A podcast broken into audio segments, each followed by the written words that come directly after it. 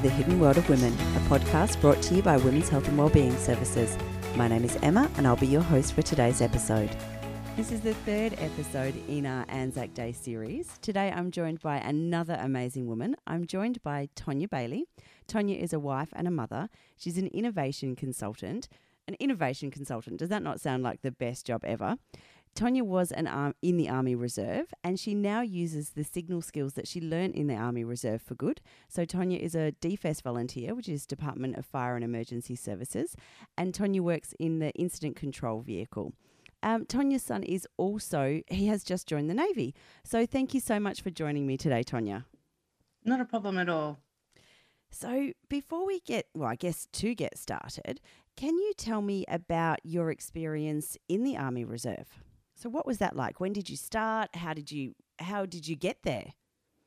So I originally was actually applying to go to RMC Duntroon to be an officer. Okay, and, and for I those of us who have no idea what that means, what does that mean? Royal, Royal Military College Duntroon is where they in the ACT is where they do their officer training, um, and it's an eighteen month course, and then they go out as a, as a lieutenant and lead the peoples. Ah, so what, so what made you want to do that? I always wanted to join the military in one form or another and had been overly exposed to the army, I guess. So I just thought that that would be the thing that I would have to do. That was the thing that I wanted to do. What does overly exposed to the army mean? My dad worked for Department of Defence mm-hmm. and we moved around quite a bit. And we, I guess I lived the life of an army brat moving from bases and stuff. And the, we moved around a lot and there was always the military people around. And then we spent i probably spent my formative years living in woomera in south australia mm. which is at the time was a military town full of american people and not many australian people. And so that's i think the military was just something that i'd always been exposed to what was that like for you being so you use the term military brat, so I'm going to I can say it now cuz you said it first. What was that like for you moving around to different towns and having to uproot your life regularly? I didn't have an issue with it. I'm a very shy retiring person as you can tell. but um, I know that like my younger, my next sister down from me, she struggled quite a bit with it, with the moving, um, because she's quite an introvert, and so it wasn't such a good experience for her. And my youngest sister, uh, mum and dad kind of stopped moving by the time she was 13 or 14, probably about mm. 13. So it didn't really affect her as much as she it got affected. her high school years kind of with the yeah. same peer group. Yeah. So bec- I guess because you are more outgoing, did you find that you were able to move into different towns and just slip into that? Or how, what was that process Yeah, like? pretty much I made my way, I just made my way into things, made myself known. so you obviously had a positive experience of that lifestyle. I did, yeah. But I know that it can be quite not quite as good because I've seen my sister who who did struggle mm-hmm. in relation to it. But yeah, for me it was it was okay. But I'm that type of person. I'm happy to go somewhere new and meet new people and make them be my friend. That's who I am. and that I mean, there really are two types of people. So, um, you know, I, my poor kids. So I'm at one end of the spectrum, and my husband's at the other end of the spectrum, and I'm the person who will be out in the car park going, "No, I can't go in. I can't do it. You know, I want. I can't." And he will. He just blazes through the door, and he's like, "I am here." that type. Of see, I think I'm your husband. and my husband is probably you because he will literally go into a room and people will go, "Oh, did Paul come?" And I'm like, "Yeah, he was there. He was here the whole time." Yeah, we- that is definitely us. um, so you know, I kind of listen to that and think, "Oh God, that sounds like some sort of living hell." um, but yeah, for my husband, he'd be like, "No, it's cool. Look at all the opportunities to meet new people and create new connections." Yeah. Um, so you, your intention was to go to military college, and that didn't happen the way you expected. So when I originally enlisted, like I passed all the testings and I did all the passed all the, the psych testing. So I went through what they call a selection panel. So I mm-hmm. did all of that.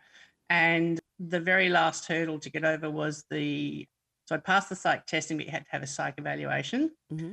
And the psych who evaluated me told me I had to go away and mature a little bit because uh. I was ah. only barely 17. And I remember sitting on the train from Sydney because we had to go up on the train to Sydney from Canberra. And I remember coming back on the train being quite put out that this person told me I needed to grow up, um, which is probably With the clearly life, I needed life to grow up. experience of a 17 year old. and I'm like having like a, a full on like you know internal tantrum, and I'm like, yeah. And in hindsight, I'm like, yeah, probably did need to grow up a little bit. Yeah. And their their suggestion for me had been to go and join an army reserve unit in Canberra and see if it was what I really wanted to do. And I think it was also partly to help me grow up a little bit. Mm.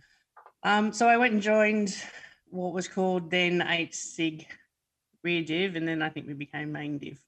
And I was with them for the next 10 years. Wow. So it really was something you wanted to do. It was. So, what was your experience like in the Army Reserve?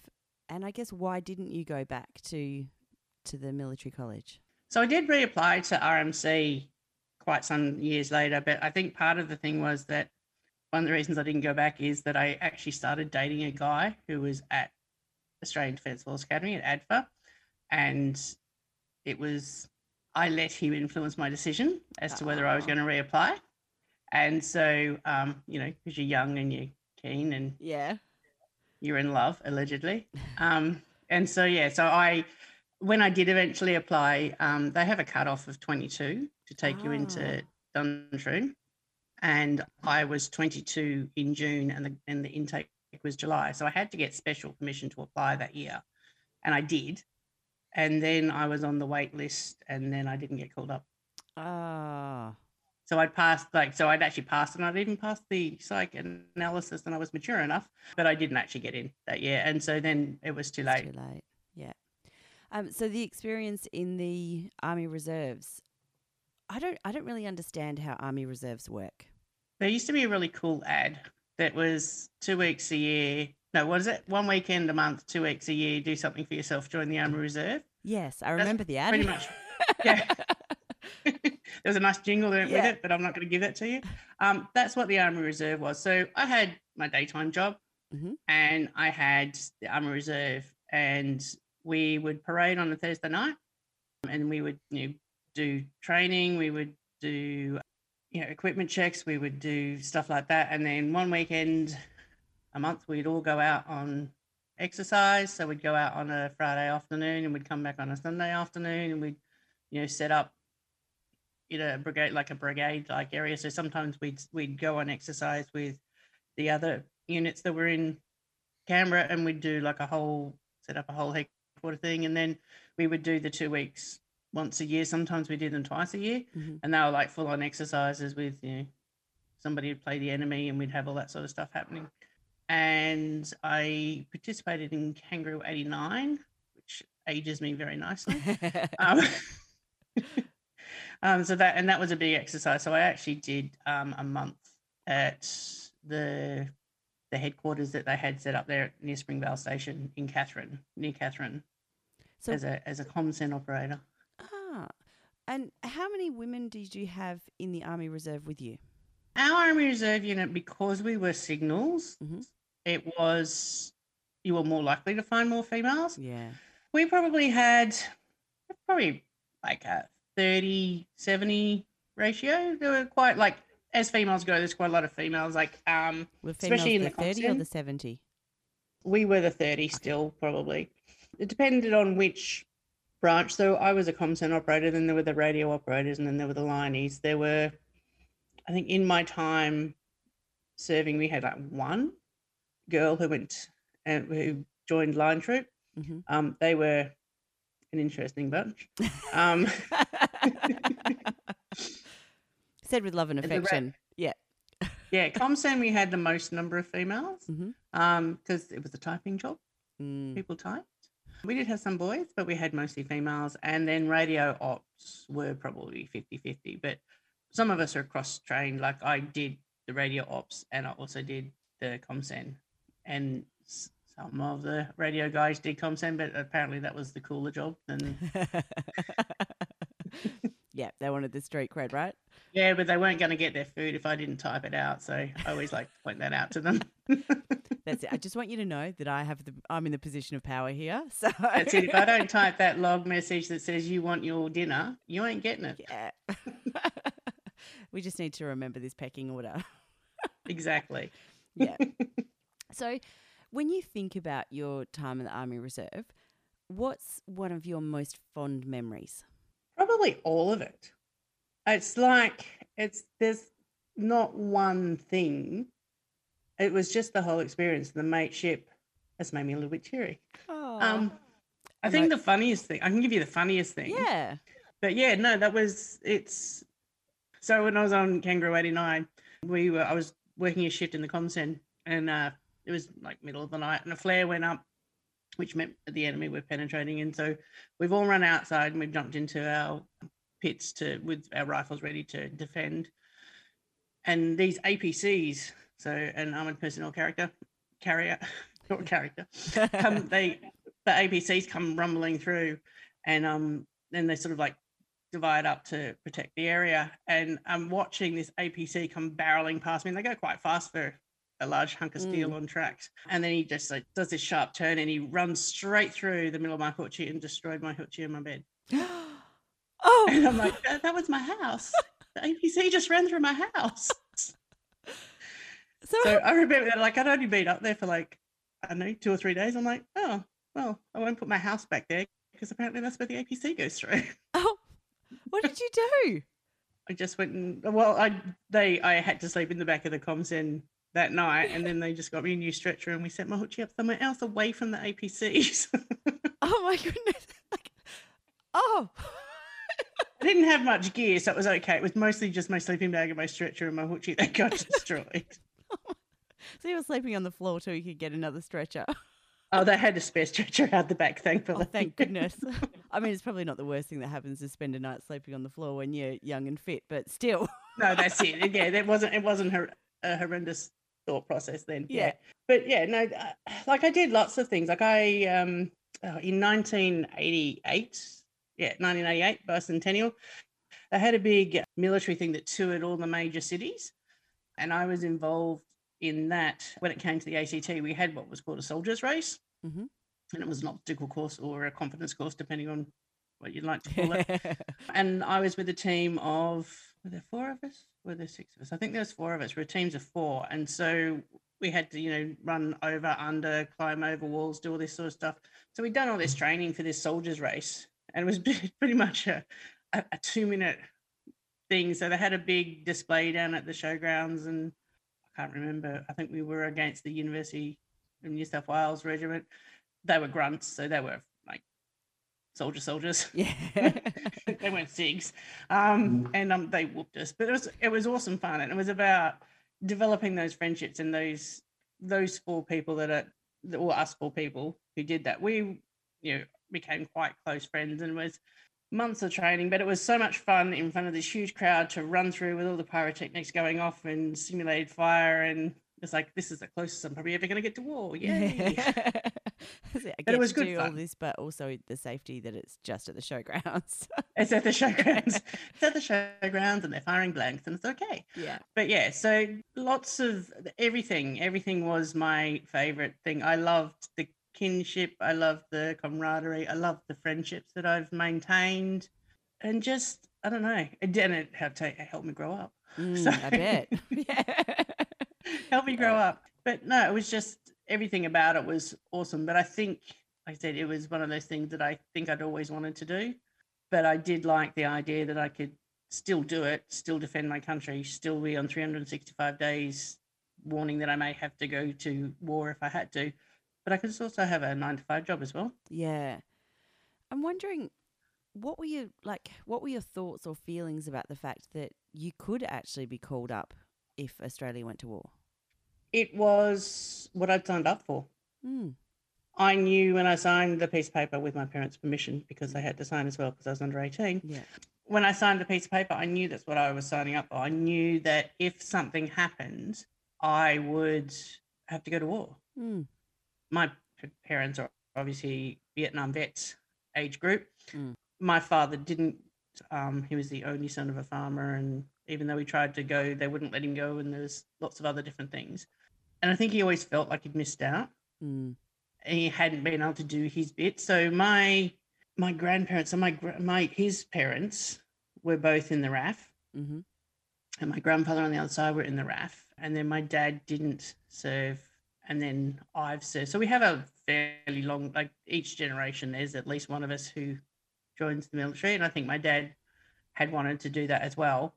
But I'd grown up with the stories from his friends who did, mum and dad's friends who did serve. Yeah. And not all of those stories were pleasant. And I knew that there were issues that could come from going to war and stuff like that. I used to always do the catafalque party at um, Woden RSL every Remembrance Day, and then we'd get to have lunch with the the diggers, and so you'd be talking to people who'd served in World War One and World War Two. Mm. Again, that shows how old I am. um, and as well as Korea, Vietnam, and all that sort of stuff. And you, they would be quite open in their stories to you. So I had no rose-colored glasses of what war would actually be like if I had to go. Mhm. But for me, it was this is what I signed up for. This is for my country. Terribly patriotic of me. Um, but this is At what I want to do. 17. Yeah. At 17, 18, yeah. But this is what I want to do. Yeah. And how did your parents react when you told them that you were going to, um, you know, initially uh, they signed the papers, so they were supportive? I think my mum thought it was a bit of a malarkey, and she Oh. didn't think I would. She didn't think I'd stick to it or something. I don't know why, because everything else I'd ever said in my life I was going to do, I did. But Mm. I don't think the reality of that really hit her. My dad was just super excited. So my dad's an only child and he has three daughters. So anyone who does anything slightly male-like, and he gets super excited. So I remember coming home from my enlistment day, and he'd written he'd written Private Bailey, but that it was actually Sig Bailey, but we didn't correct him he wrote like you know, I had little notes written on my door and on my bed and on my toothbrush. You know, s- you know, Private Bailey's toothbrush, Private Bailey's bedroom oh. door, and he was so so very excited that I had done this, and so he was always supportive yeah. the whole way through. My mum was pretty supportive once she realized that I was actually going to stick at it. And I think my mum was pretty supportive once she realized it improved my behaviors. Sweet winning. um, and so but i think for my my parents there was no there was not ever really a threat like i was a peacetime serving member Mm, basically the 10 years that i served not much happened mm, and there wasn't that threat that they'd had during the 60s and the 70s of vietnam the you know there wasn't that rumbling of something it was very much you know like i said to you before i got my participation medal thanks for coming for 10 years have a medal but it's i think it may have been different if it looked like we were going to send people to iraq or iran or afghanistan in my time but that didn't happen mm. so for them, it was just this was just something that Tonya did. Yeah. Did your children grow up hearing? So, in the same way that you went to RSLs and you heard the stories from the diggers, and did your children grow up hearing about your time in? Or were they born while you were in um, the Army Reserves? No, I resigned a month before Harrison, who is my eldest, before he was born. So I was a non-serving member when they were children, but they did grow up hearing lots of stories. They knew that that's what that had been a part of my life. You know, they'd seen photos, they'd had stories, they'd met some of my friends that I'd served with and stuff like that. Always been, I've been a huge supporter of Anzac Day and Remembrance Day and all that, all those sort of things. Mhm. Um, and that is instilled in my kids. So I was a scout leader from uh, for like nearly fif- like just over 15 years with one of our groups up here. Mm-hmm. And as part of that, we used to we do an Anzac Day vigil Yeah. at Greymount. They, they call it Black Boy Hill because that's its name. Yeah. um, and it's where the 10th Light Horse camped before they shipped out. Yeah. And so we do the the vigil there. So we go in on on Anzac Eve, do a sunset service that's run by the RSL, and then the scouts, so Cubs, Scout, well, Joey's Cub Scouts, Venturers, Rovers, and leaders hold a vigil overnight. So we have candles on the cenotaph, and we have guards, uh, like a, a cenotaph guard that comes in every half hour. Yeah. And then in the morning we do this the dawn service, and then we have a gun barrel breakfast, and we all go home. My kids have been doing that since they were Cub Scouts. We've been a big part of that for 15 years, yeah. and that's something that they've always had instilled in them.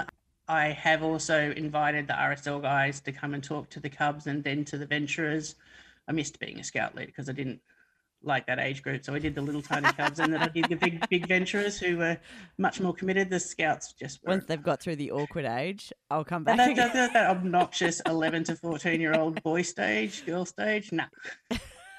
Didn't want to do that. I did the little people, and then I did the big people. Give me them at the fun ages. nice. and so I've always had the like we've got the local RSL guys will come along and talk and stuff like that. And so it's something for my guys, it's always been a big thing. We've always gone to a service like that first Anzac two years ago when we couldn't do yeah. the dawn service. Mm. I've I haven't not done some sort of Anzac Day service since I was 17 years old. Yeah. You know, probably even earlier than that because I was doing them with my mum and dad. Mm. And so it was, it was, that was quite surreal. I was quite, I was actually quite upset by that. I think the dawn services, the, sorry, the driveway services, they had their own form of beauty. You know, so they did. And my whole street was awesome. Like we've got a little Facebook group thing, and so we'd all gone and said we're going to do it. So we're not a very big street. We're a little tiny cul-de-sac, but we were all out and it was awesome to see that. Yeah, I photographed that event. Was that well, 2020? I've lost track of dates and times. Yeah, 2020. But similarly, you know, we you know have our community Facebook group, and I put out and said, look, is is anybody going to be playing the last post? And like, it was very moving to see these children out there in the dark playing the last post, lit up by their candles that were in milk bottles, and yeah, it was. So it was. It had its own beauty, but at the same time, it just wasn't Anzac Day. You know, it wasn't. It, it, it wasn't, but I think for me, it was awesome to see that we would we still wanted something for Anzac Day, even if we couldn't do Anzac Day. Yeah, definitely. So, yeah, one of the kids, some of the kids that were at the time my venturers, on their street, she actually played the trumpet. So on their mm. street, she actually played the last post. So they had the driveway service and she played the last post, but we didn't have anyone in my street who was capable of that. So we just listened to it on the radio. Yeah. Which, you know, still works. And WA is a big place. So I'm not sure what the weather was like for you, but um, it was raining here. so yeah, it was raining. It was raining at our house. Yeah. But, you know, so there's all these people who are outside and there was one man at the top of the hill who was in his dress uniform with his little, and it, it was quite, I don't want to say cute, but it was quite cute because he was in his dress uniform with his little transistor radio, you know, that was like one of the old ones with the two speakers on the front that you have to turn the knobs on the yeah. top. And I was like, wow, they do still have those. you know, so he was out fully dressed, but then the people across the road from him, their whole family was out in dressing gowns, flannel, slippers, under plastic Bunnings umbrellas type of thing. So it was just, and I think maybe we saw more people participating because you didn't have to get dressed and you didn't have to drive to the city or you didn't have to drive somewhere and then worry about parking yeah. and that kind of thing. So, yeah, definite positives and definitely an eclectic mix. It was very much an eclectic mix, yeah. yes. Yeah, but people still did it in the rain. So they did. And then last year, again when we couldn't do it we our whole street did yeah. the service again out the front yeah same same with our kind of well our street and then a few of the surrounding streets as well and yeah it was quite nice so there we had a trumpet a clarinet a violin and maybe a saxophone but all sort of a couple of streets apart but you could just hear the last post being played by all of those different instruments sort of floating over over the little hill that we're on so Quite oh, lovely. that's awesome. Yeah. With your sons growing up hearing about hearing about your time and your experience, were you expecting them to join an armed service? I wasn't expecting it. I would have been very pleased if one of them did. Mm-hmm. The one that did is not the one I thought that would. Ah. well, when they were younger, he's not the one that I thought that would. But the more I think about it, the more I'm like, no, he was pretty much always going to do that. I should have realized. But yeah, I always thought it would be my eldest child, mm-hmm. but it's not. It's actually my youngest son. So yeah. Ah. So why did you think that? Why did you think your eldest would? Because he's very much like his mother. Oh. He's he is his mother in a male younger form. Very gregarious, always up for a challenge, always does something different, always trying something different. Whereas and I just assumed I made a, an assumption. I just assumed that he would be the one because he's the one that is the most like me in character. Yeah. In that respect. But it was actually my youngest son, Tristan, who joined, and he is much more routine orientated and stuff like that. Mm. And so I probably should have seen that this was going to be what he wanted to, that he would be the one that would join, Mm. but I just didn't see it just because he is more reserved. Not that much more reserved, but he's slightly more reserved than his brother. Neither of my children are reserved. They have a lot of their mother in them. so, how old was Tristan when he decided to to join? So he was about 15 when he came to me and he said, Mum, I'm going to join the military. He didn't know what he was going to do. He said, I'm going to join the military. I'm going to become an officer. I'm going to go to ADFA. I'm going to get my degree and then I'm going to go out and, and do my thing. And I went, That's really awesome, buddy. I was super excited. 15. He's still a baby. Both my children have decided from when they were about three that they would be engineers. Okay. They I'm were quite 40 set. and I don't know what I want to be when I grow up.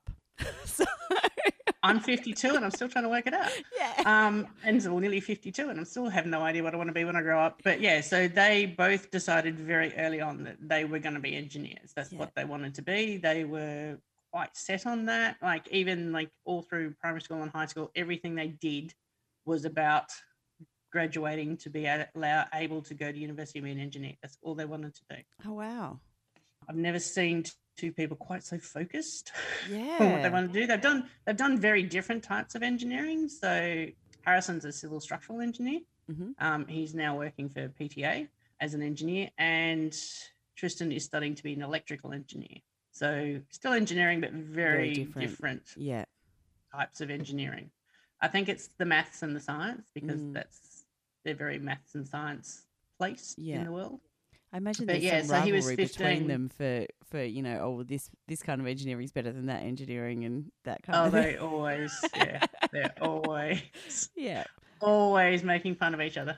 But yeah, so he was 15 when he came and said to me he wanted to join the military. And I'm like, yep, that's cool. That's awesome. I was really super excited. Didn't at the time think, I knew what that meant. I knew that that meant that my son would go away. Mm. I knew that that meant he would be a serving member, but I didn't. So, how long ago was he 15? And they're going to make me do maths. Nearly six years ago, it was. And it turns out that I can't remember how long ago 2020 was, so that's not going to be helpful for me. But six years ago, Australia was still. We were In still Afghanistan? in. Yeah.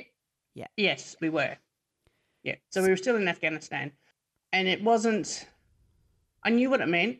I've Mm, been there. I've done that. I've served. I know that that means that you might have to go and put your life on the line. But I don't think the reality of what that meant for my child had actually kicked in. mm. And it didn't kick in for some time. So, you know, Well, we it, 'cause went he was only 15. He was still going to high was school. 15. yeah.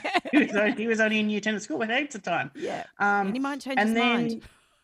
so then we went through um you know he went through in year 11 end of year 11 he started the process with drdb with the defence force recruiting dfrdb mm-hmm. and i must say that's a very different process to when i did it because you just sort of rocked up to a, a room and some dude in a uniform made you sign some paperwork and then at some point someone sent you a letter by the snail mail and you went along for a panel. And like now it's they do all these pre-courses and they do all this stuff with them. So he's doing all the pt you know being able to pass the pft the the fitness test and they do all these other like day seminars and everything so pre-recruitment process is actually quite good these days i think for what they Was there any pre-recruitment process for you? Like, was there anything that kind of. No. Okay. they just said sign on this piece of paper Tonya and at some point you'll get a letter that'll tell you when you have to go to sydney and i went okay No, no. Um, I mean, was there any pre-recruitment process as a parent to say your child is looking into this? Here's what No. this might mean, or here's where there might be support. No.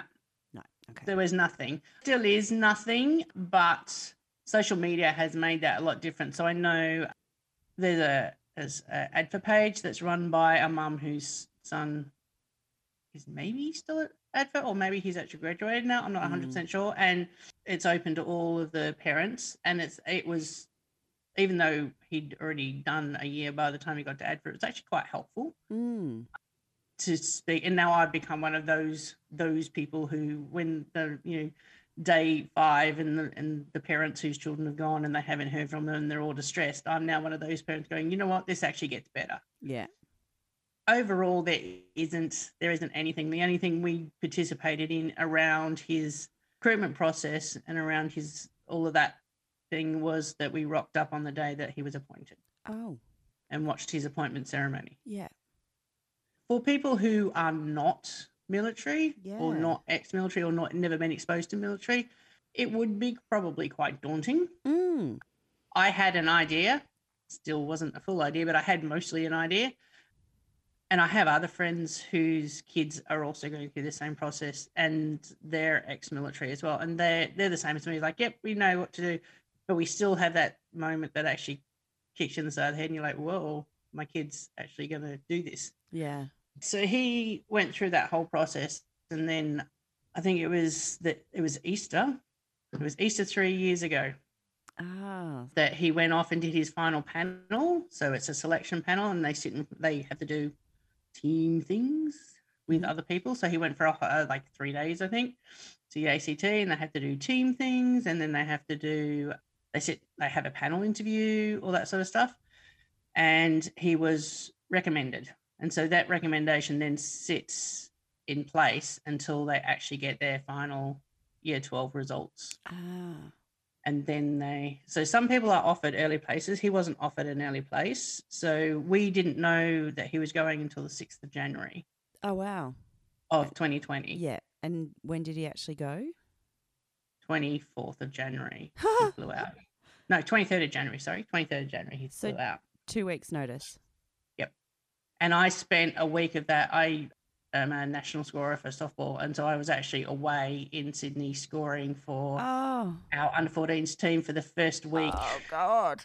so i literally had a week with him before he left Oh, that's heartbreaking.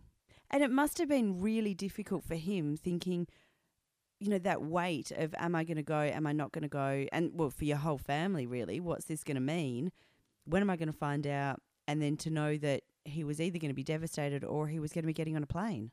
I'd had many conversations with him about that because he had been quite set on this is what he was going to do, and he'd been set on this for some years. Mm. And when he didn't get an early offer, I said to him, I said, okay, bud, what are you going to do if you don't get an offer? Yeah.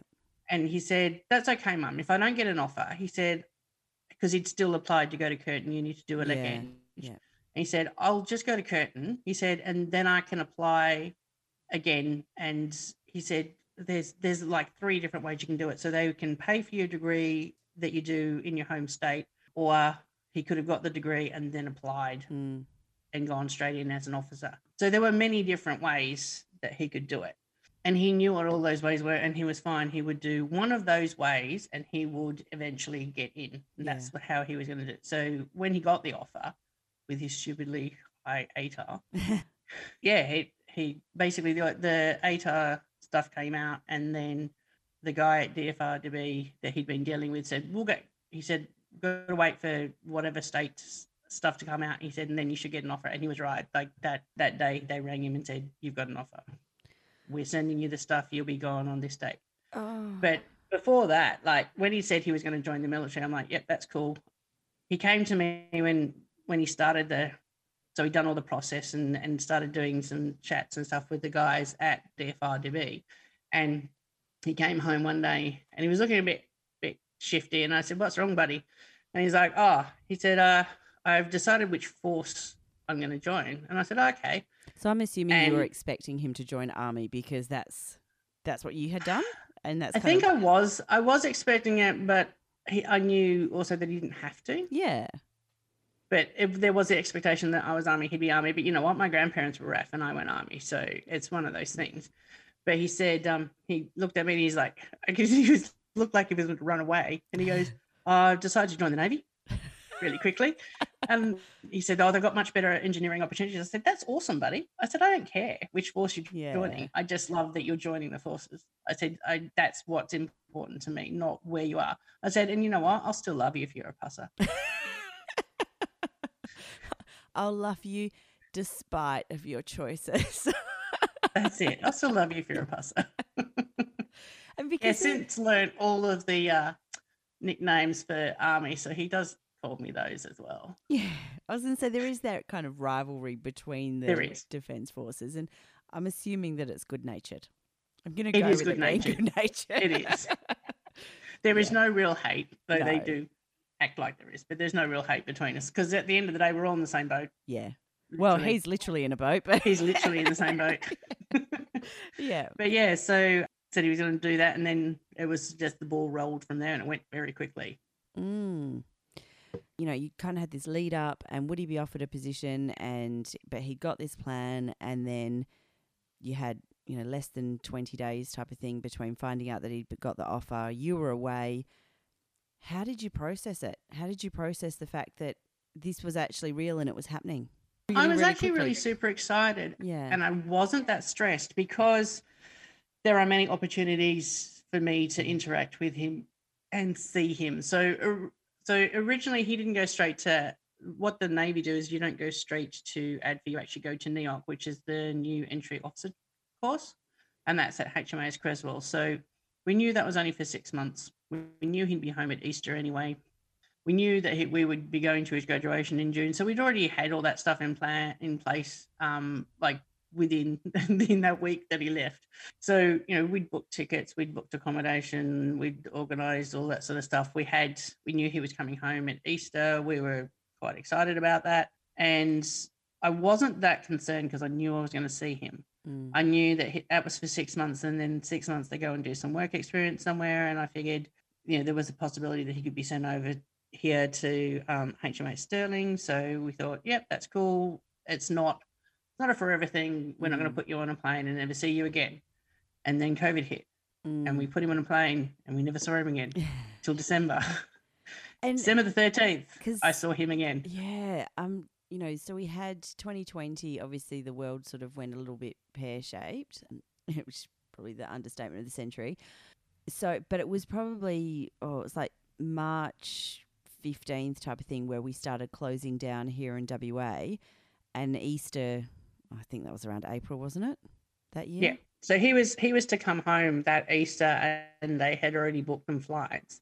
So we thought he was coming home, And then with only Um, a few weeks, a few weeks and then from that. you- about I think it was about a week out from Easter, they basically said, "Nah, they're not coming home. They're not going anywhere." how did you deal with and that? I was I was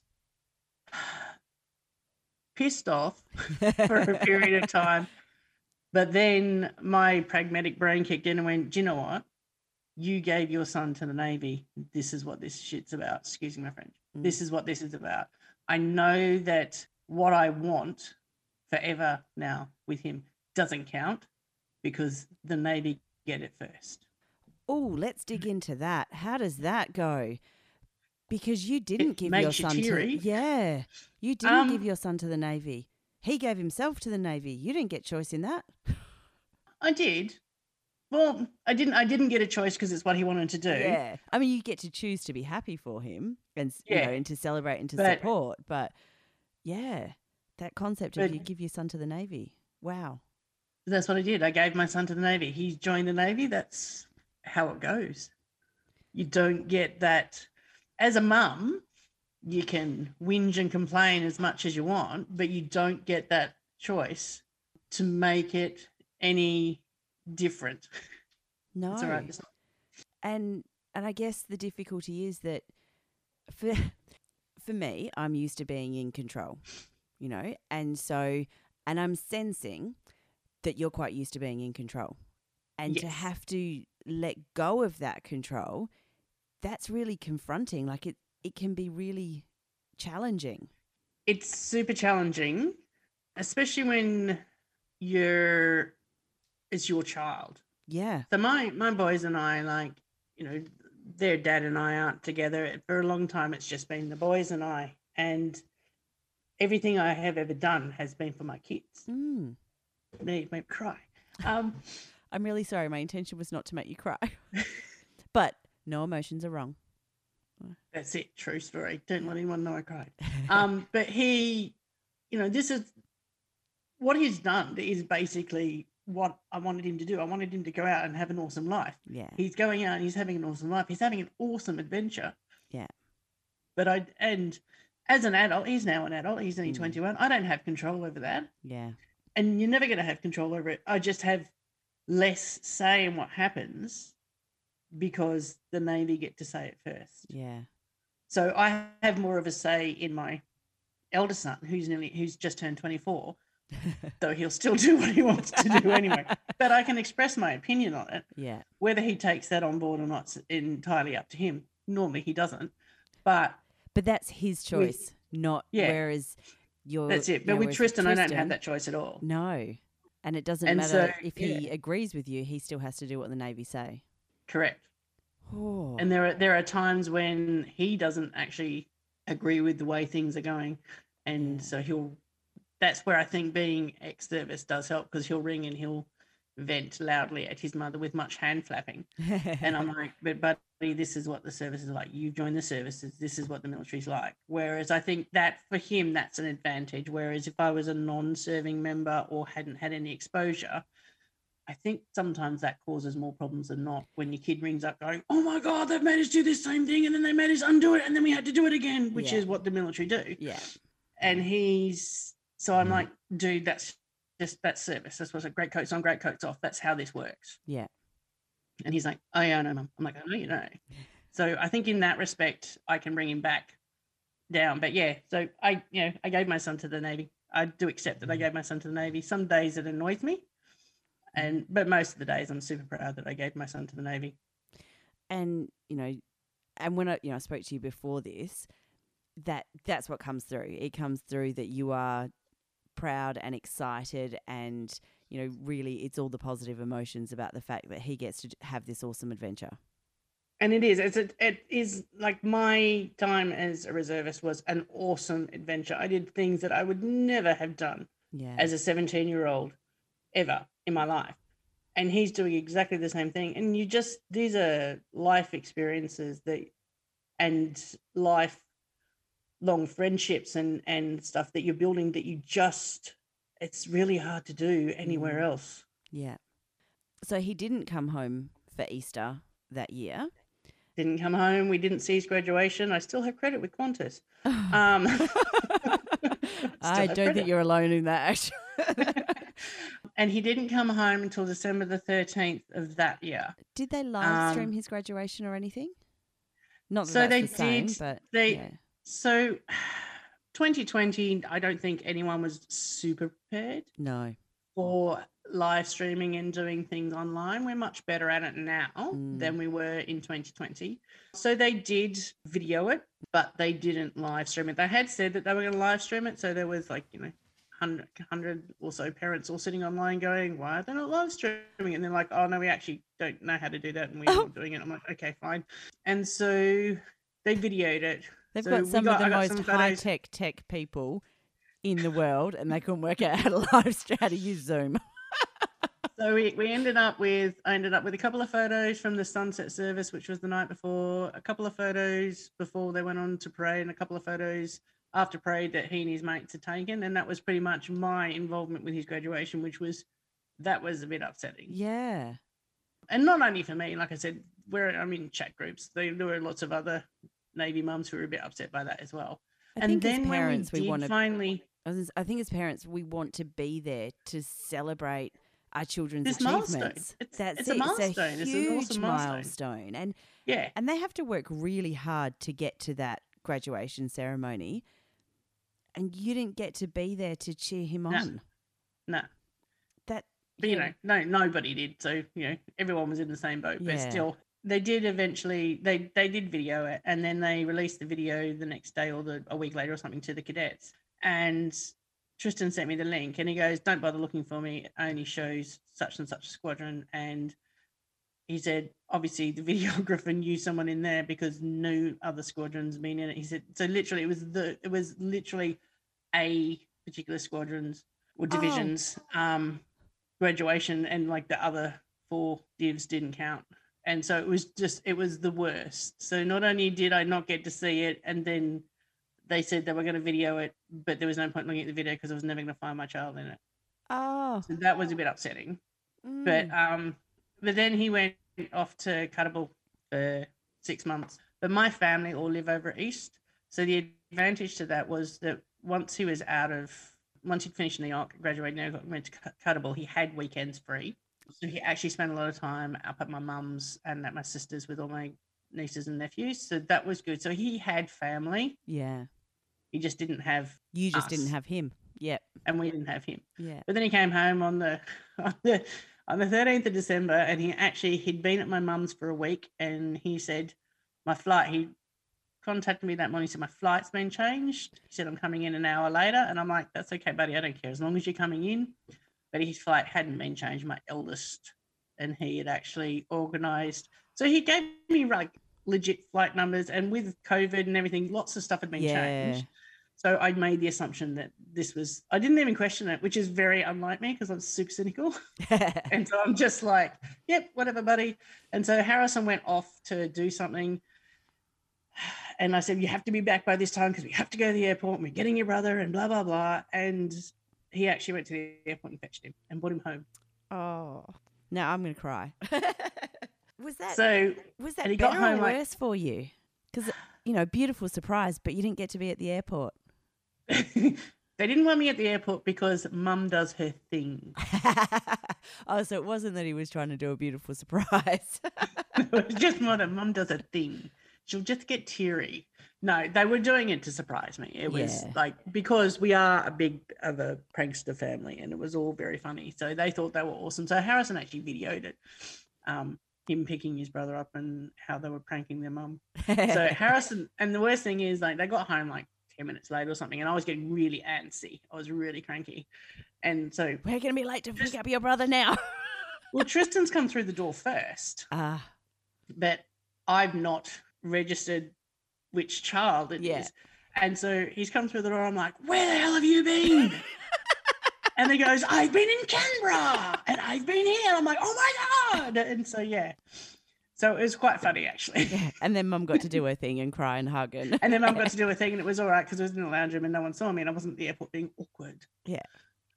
Um, and then I think so we should embrace the awkward. Just saying, you know, there's nothing hey? wrong with being. We should embrace the awkward. There's nothing wrong with being the crying, teary mum at the airport. Just putting we that should. out there.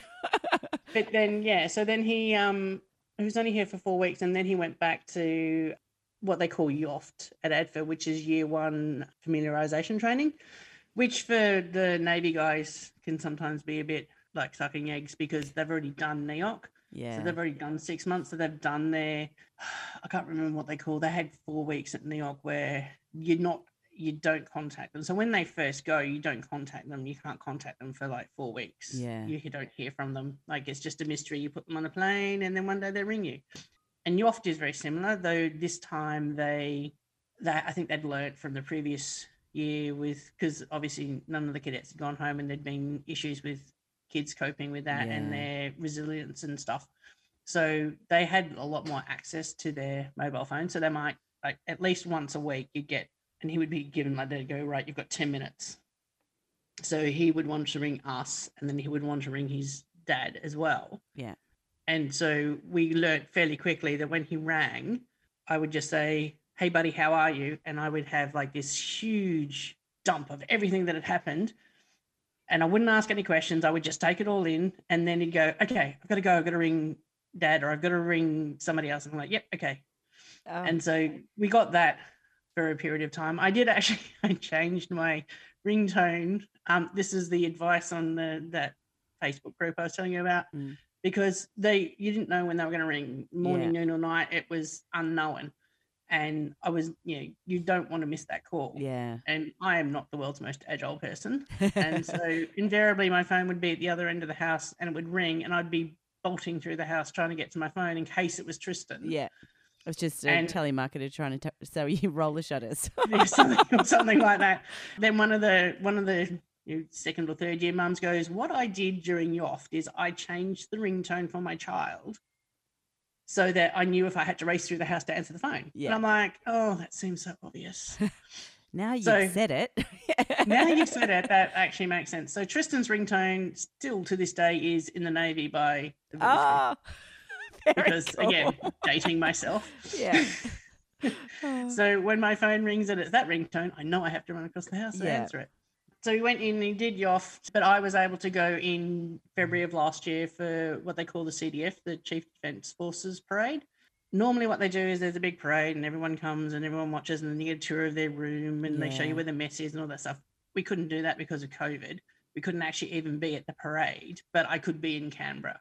So I flew home.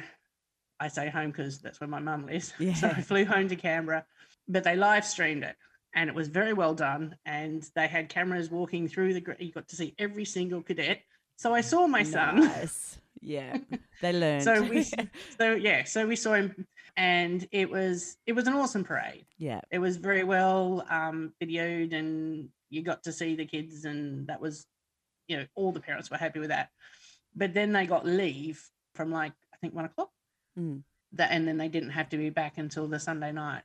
He was actually two friends of his who he did scouts with. One of them was a third year, and one of them was a first year, like him. And their family were over here and had been unable to go over, so we collected them as little orphans. Oh, I went and picked them all up, and because they all had to go to Office Works and get school book like stuff for uni and all Yeah. that sort of stuff. So we went and did all of that, and then they everyone came back to mum's, and then we all went out to dinner, and so we did all of that. So I got to spend that weekend. So it was only I that went, like the the rest of the family didn't go. Yeah. And then we thought, cool, we're almost back to normal. So then he came home that Easter last year, and that was awesome. And then all the COVID stuff changed again, and then we didn't see him again until sixth of December that's a long time. but then he was home until he was on leave until towards the end of January, and then he did single service training down at Stirling, so he was still here for another four weeks. So he didn't go home till mid February, Ah. and he's actually home again now. And you've got him for how long? Goes on Monday. So not long enough. It's never long enough. No, it's never long enough. And I mean, it's never long enough, but it must be additionally challenging because in two years you've you would have seen him for such a small amount of time. And it is. And I think part of my it's okay, go join the Navy and go and do this was that I knew I'd see him. Yeah. You know, we would see him in the uni breaks. We would be able to go to Canberra and see him. There was a lot of we would see you. So I mm. wasn't distressed about that. Yeah. And then we put him on a plane, and then COVID decided to add spicy cough to our vernacular. and I pretty much haven't seen him since. And you know, the 17 year old or the 18, he was just 18 when he went. So the 18 year old that I put on the plane is not the nearly 21 year old that I have now. no. And I've missed missed that, but I haven't missed it as much as maybe you might have in like 20 years ago. We Mm. do um, every Wednesday, he and I video call. Yeah. So that fits in best with his schedule. Um, and you'll make it work. and I'll make it work. So every Wednesday he video calls me and we chat about whatever's happening and you know and he knows that if he's having a particularly rubbish day he can give his mum a call. Yeah. He's got a couple of really good mates who can't keep in contact with me about him as well. Yeah. Part of that is precursor, I'll just wind it back a bit. June last year, I was very unwell and I nearly died Oh. through through lack of communication. I was in ICU and I'd had a minor surgery. It went pear shaped, and I Mm. ended up with necrotizing Oh, fasciitis and pretty much nearly died. Mm. Um, was in ICU for five days and then was in hospital for another three weeks. All Tristan knew was we have a family Facebook chat, Yeah. and he, my husband said, "Taking your mum to the hospital. She's not feeling well." Then everything snowballed, and obviously he was talking to Paul was talking to Harrison, but he pretty much that's all he was doing. He was spending most of his time at the hospital trying to work out, yeah, and be with me. Yeah. And then there was an assumption. We're great with assumptions in our family. There was an assumption that Harrison had told Tristan that Harrison was in the middle of his uni exams, so he wasn't talking to anyone anyway. No, Harrison was self-absorbed because he was in the middle of Yeah. uni exams. So, yeah. And so apparently in my drug addled state, I kept saying, Tristan hasn't called. Tristan hasn't called. And I kept saying that I hadn't heard from Tristan because Harrison had been in to see me Yeah. and Paul had been in to see me. But and I kept saying, Tristan hasn't called. Has someone told Tristan? And we're like, yeah. And they're like, yeah, yeah, we told Tristan. Not realizing, so Harrison's telling me Paul's told him, and Paul's tell, telling me that Harrison told him, not realizing that neither, Neither of them told him. So I had gone in on the Monday the 8th on that following Saturday was actually my birthday. So he rang me for my birthday and he's like, Where are you? And I'm like, I'm in hospital, buddy. And he goes, Oh, why are you in hospital? I'm like, oh, I feel that there's been a miscommunication and you may have been left out no communication. And he goes, What do you mean? I'm like, I've been really sick, buddy. I nearly died. And he's like, What? And just then the nurses walked in and said, Hi, we need to do your obs. And I'm like, Oh, I'll give you a call back, bud. And I hung up on him. oh God. So I've left him with this. oh. Thankfully, he oh. has really awesome mates. So he went to his mate's room and he's knocked on his mate's room and he's gone, Apparently, my mum nearly died and I'm still here and I don't know what to do. And so then I rang back and his friend actually answered and he's like, he's like, because he calls me Mum Tonya. He's like, Mum Tonya, what's happened? And I'm like, oh, so this is what's happened. Yeah. I said, but it, and in the end, it was probably a good thing because Tristan was also studying for exams. yeah. They would have brought him home, Mm, but there was nothing that he could do. yeah. He would have probably wanted to come home, but there's still Mm. nothing that he could do. And he was probably better off staying where he was. And then he was thinking, I think it, there was an opportunity that they may have come home in that July break. And then I think we changed the rules again. Oh. and so he didn't come home. And I'm like, you know what? I'm not doing anything. I'm literally sitting in a chair attached to a vac dressing machine. So, you know, it Yeah. doesn't, you just ring your mother. So he Yeah. did ring me quite often in that period. And those are the, I guess, the additional challenges that, I mean, the joys of COVID, they've just caused so much more, I guess, disconnect because, Yeah. yeah, you can't just jump on a plane.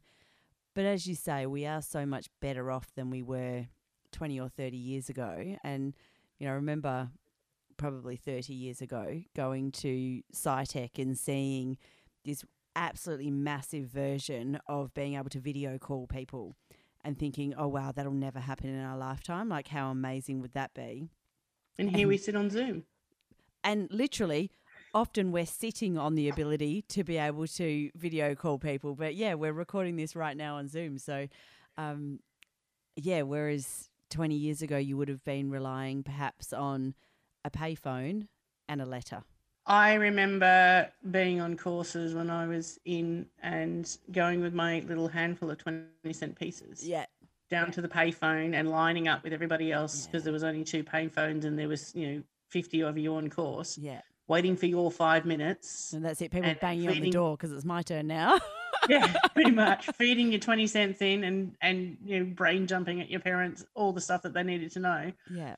And I don't know how many. Well, I do know it was pretty much every course.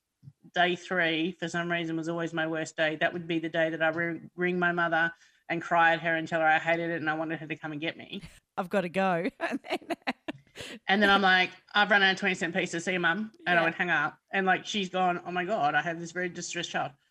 She worked out after a while it was a pattern because I obviously needed to do that because then I'd go back to my room and then I'd be fine for the rest of the course. Um, that's what mums are for, isn't it? We just take all of That's it. our emotional baggage and put it on them and we're good. That's it. and you know, I guess I I am that for Tristan too. Sometimes Hmm. he has a little bit of a, a vent at his mother, and I'm like, yep, that's the way it is, buddy. Yeah. Yeah. And so now you've got a couple of years of him studying. So yeah, so we engineering's a four year course. So he's in second year now, and he's got another two years at ADFA, Yeah.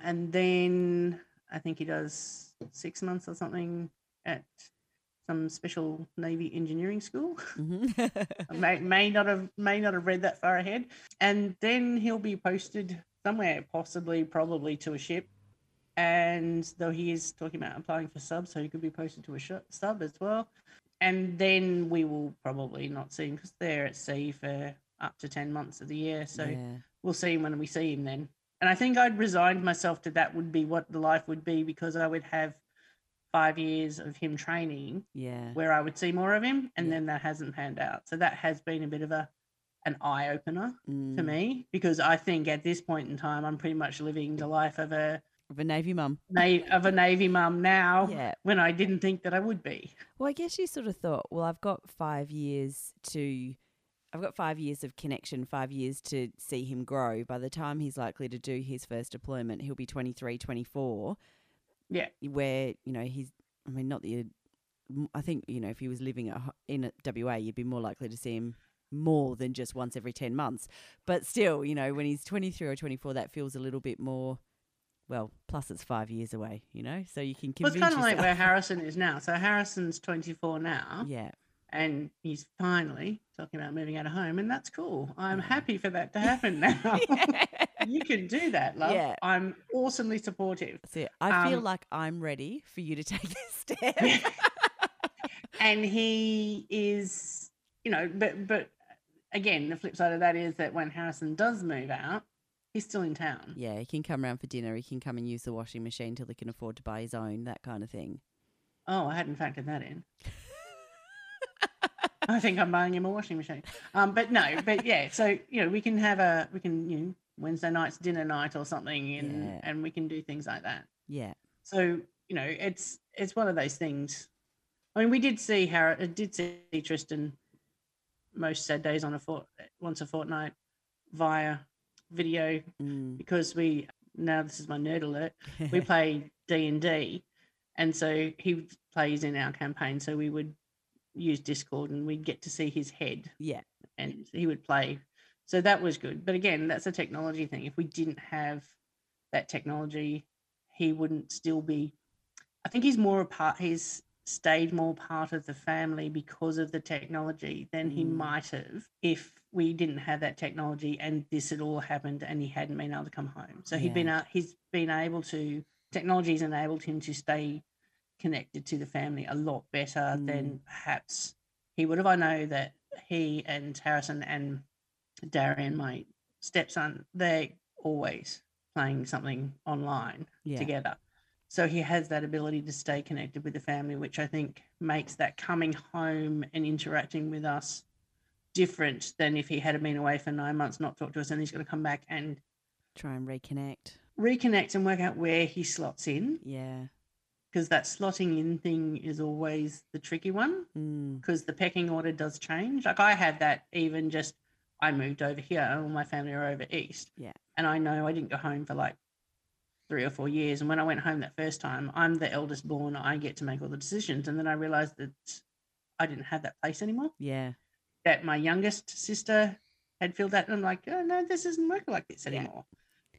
And yeah, so he doesn't have that much of an issue because he still is technology has allowed him to be part of the family. And I think that makes a big difference for any family these days with a serving member is that Mm. technology makes that difference. yeah, yeah.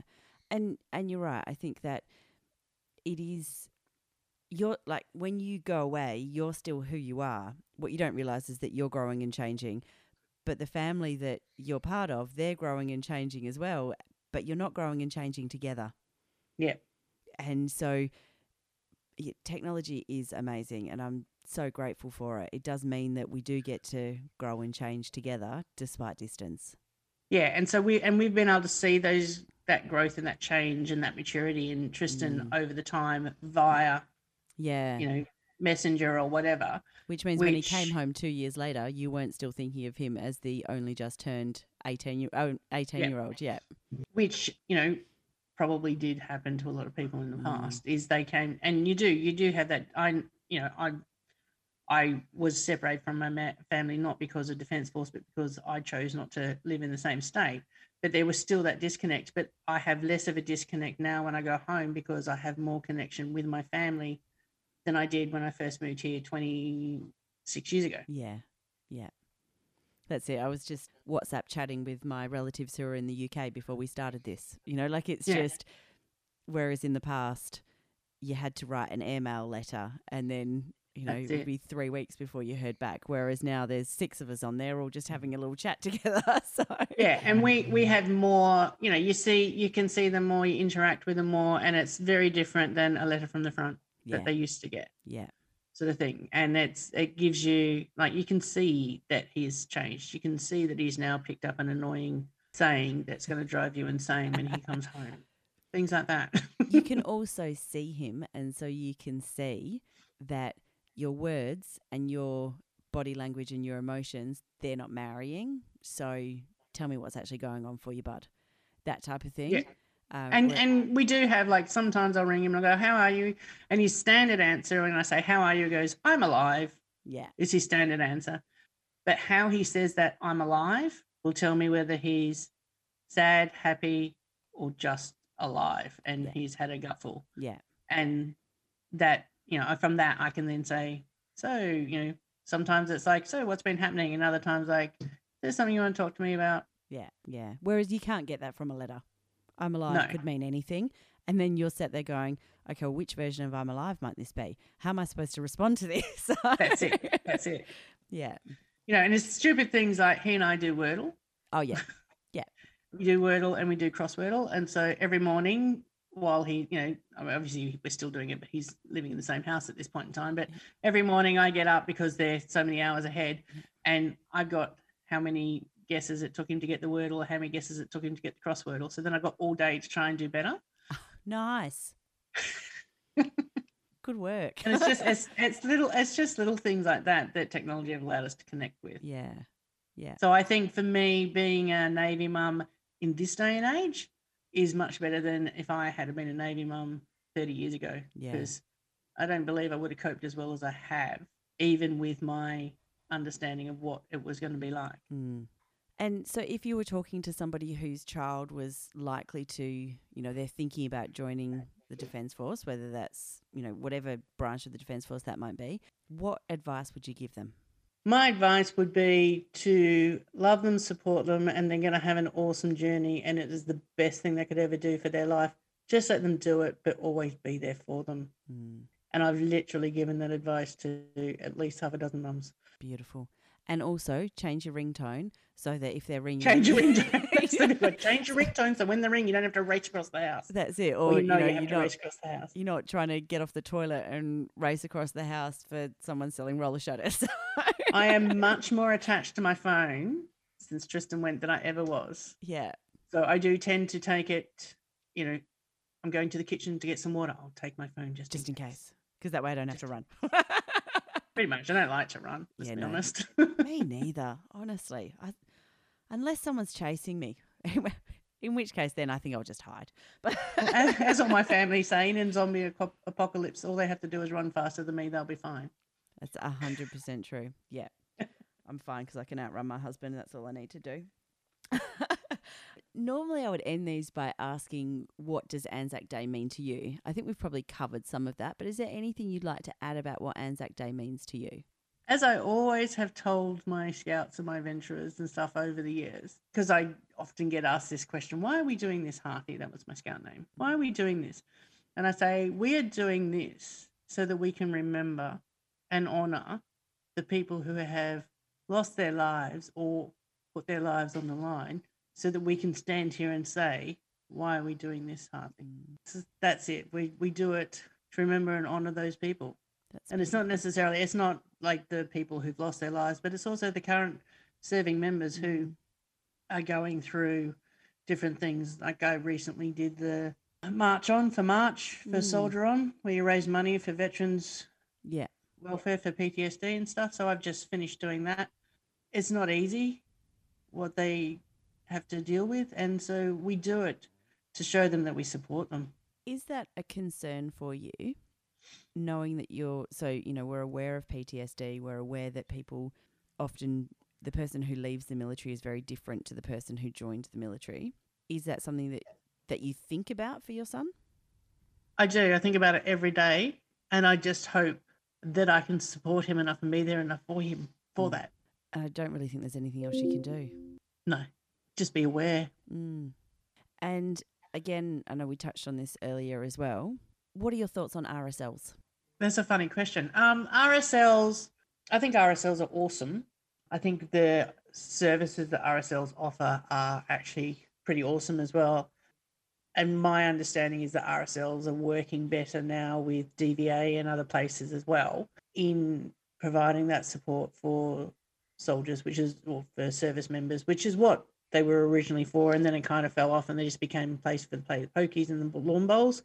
But now I think they've gone back to more being that support, initial support step for serving members Yeah, and, and or ex-serving members. You know, I I will admit I thought it was I thought it was a place where ex members and and serving members could come together, have a beer, and you know feel like they they were surrounded by people who got it. Hmm. I didn't realize it was much more than cheap beer. So, um, so it was a surprise for me to learn how many services that the RSLs do actually offer. And but yeah, I guess, yeah, I guess. when I started asking the question, it was around that. What's the what does it mean to be able to have spaces? I guess safe spaces for for veterans and for current serving members.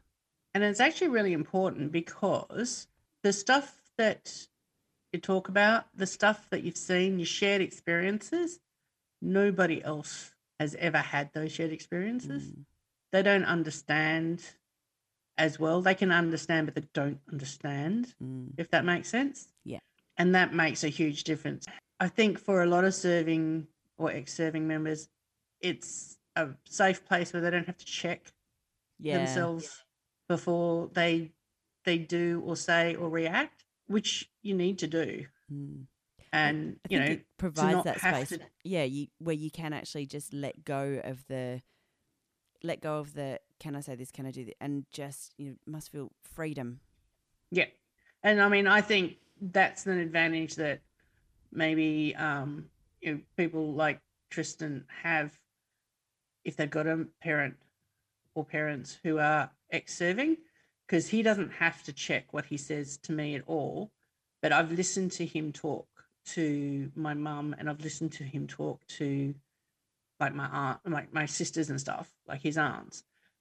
And the way he tells the same story to them is very, very different, different, to the way he told the story to me. Yeah. Because he knows he doesn't have to check. He knows I understand where he's coming from when he says it. Mm. And I mm. think that's an advantage for kids like him who have serving mem or ex-serving members as parents is you don't have to check what you say and you don't have to check your emotions as yeah. much when you're talking to somebody who actually understands and that's a big thing and that's you know the whole PTSD thing is if you don't if you're constantly checking those emotions constantly second guessing how you say something, whether you can say something or not, it just makes things much worse than they need to be. Whereas if you can just spill your guts, it's much easier.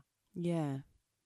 There's so many topics that we've covered today, and I really appreciate you being so open and speaking so freely. And I do apologize for making you cry. Um, but I really appreciate that you did cry. um, and is, before we finish up today, is there anything else that you would like to share or anything else that you'd like to add that we haven't covered? No, I think that's pretty much it. I think as a just maybe a message to all the mums of serving members is they're having an awesome experience, just support them. That's and really I think that's a, a message for all mums, just support them. so it's the same rule we just have to maybe apply it a little bit more broadly. But thank you so much, Tonya, for all of your time. Thank you for sharing. Thank you for everything that you brought to this episode. I really appreciate you. Um, I really appreciate you saying that you would participate today, and thank you for all that you brought. Thank you very much. It's been awesome, even the crying. well, I joined you in the crying, if that makes you feel any better.